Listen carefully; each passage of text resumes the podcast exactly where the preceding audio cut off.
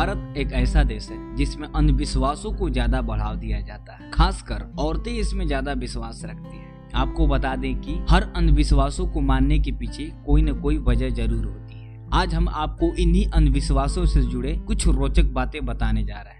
Well well, hello दोस्तों मैं हूँ बीटू और आप देख रहे हैं बीटू वाला फैक्ट तो चलिए इस वीडियो को शुरू करते हैं। वीडियो को स्टार्ट करने से पहले आपसे एक आग्रह है कि आप इस चैनल को सब्सक्राइब कर सकते हैं ऐसे ही फैक्ट के लिए। नंबर वन क्यों काटती है बिल्ली रास्ता? एक सबसे बड़ा अंधविश्वास यह भी है हमारे लोग मानते हैं कि अगर कोई बिल्ली रास्ता काट जाए तो वहीं रुक जाना चाहिए या फिर वापस हो जाना चाहिए। ऐसा इसलिए है कि उस सड़क को पार करने से हम कोई अनर्थ कार्य कर देंगे जो हमें नहीं करनी चाहिए। बात दरअसल यह है कि पुराने जमाने में न तो ज़्यादा वाहन हुआ करते थे और न ही ज़्यादा बस चला करते थे। तब उस जमाने में आने जाने के लिए लोग घोड़ा गाड़ी का इस्तेमाल करते थे। किसी समय अगर रात को बिल्ली रास्ते में आ जाती तो उसे देखकर घोड़ा डर जाता, क्योंकि रात को बिल्ली की आँखें चमकती हैं। ऐसे में घोड़े गाड़ियों का संतुलन बिगड़ जाता था, और जिसके कारण उस गाड़ी में बैठे लोग नीचे गिर जाते थे और उनको चोट लग जाया करती थी। बेशक समय काफ़ी बदल चुका है, लेकिन लोगों की मान्यताएँ आज भी वहीं की वहीं अटकी हुई है।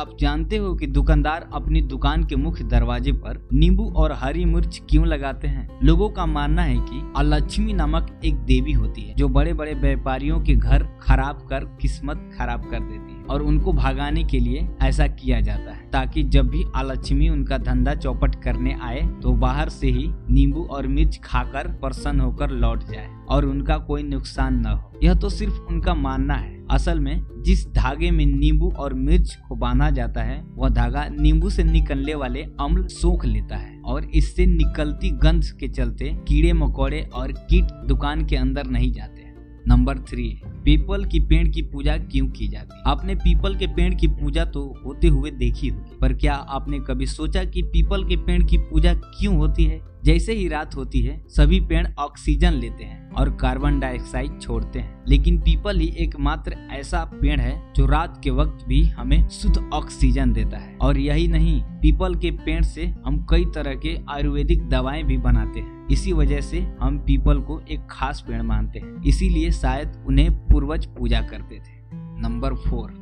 आप सभी को पता होगा कि घर से बाहर जाने से पहले दही चीनी खाना बहुत अच्छा माना जाता है। लोगों का मानना है कि अगर आप दही, चीनी खाकर जाएँगे तो आपको सफलता मिलेगी। आपको बता दें कि ऐसा कुछ नहीं है। असल में जो दही और चीनी दिया जाता है, उससे हमारे पेट में गड़बड़ी होने से बचाने के लिए दिया जाता है। बहुत सारे लोग ऐसे होते हैं जिन्हें बाहर जाने पर या गाड़ियों पर जाने पर उनको पेट में मचलन या उल्टियाँ होने लगती है या पेट गड़बड़ हो जाती है। तो उन्हीं के लिए उनको दही और चीनी खिलाया जाता है कि उनके पेट खराब ना हो और उनका शरीर स्वस्थ रहे। तो ये रहे अंधविश्वास से जुड़े कुछ बातें। कैसा लगा ये वीडियो आपको? आप कमेंट में लिख कर बता सकते हैं और अपने दोस्तों को और अपने ग्रुप्स में इस वीडियो को शेयर कर सकते हैं। इस वीडियो को देखने के लिए thank you, love you, bye.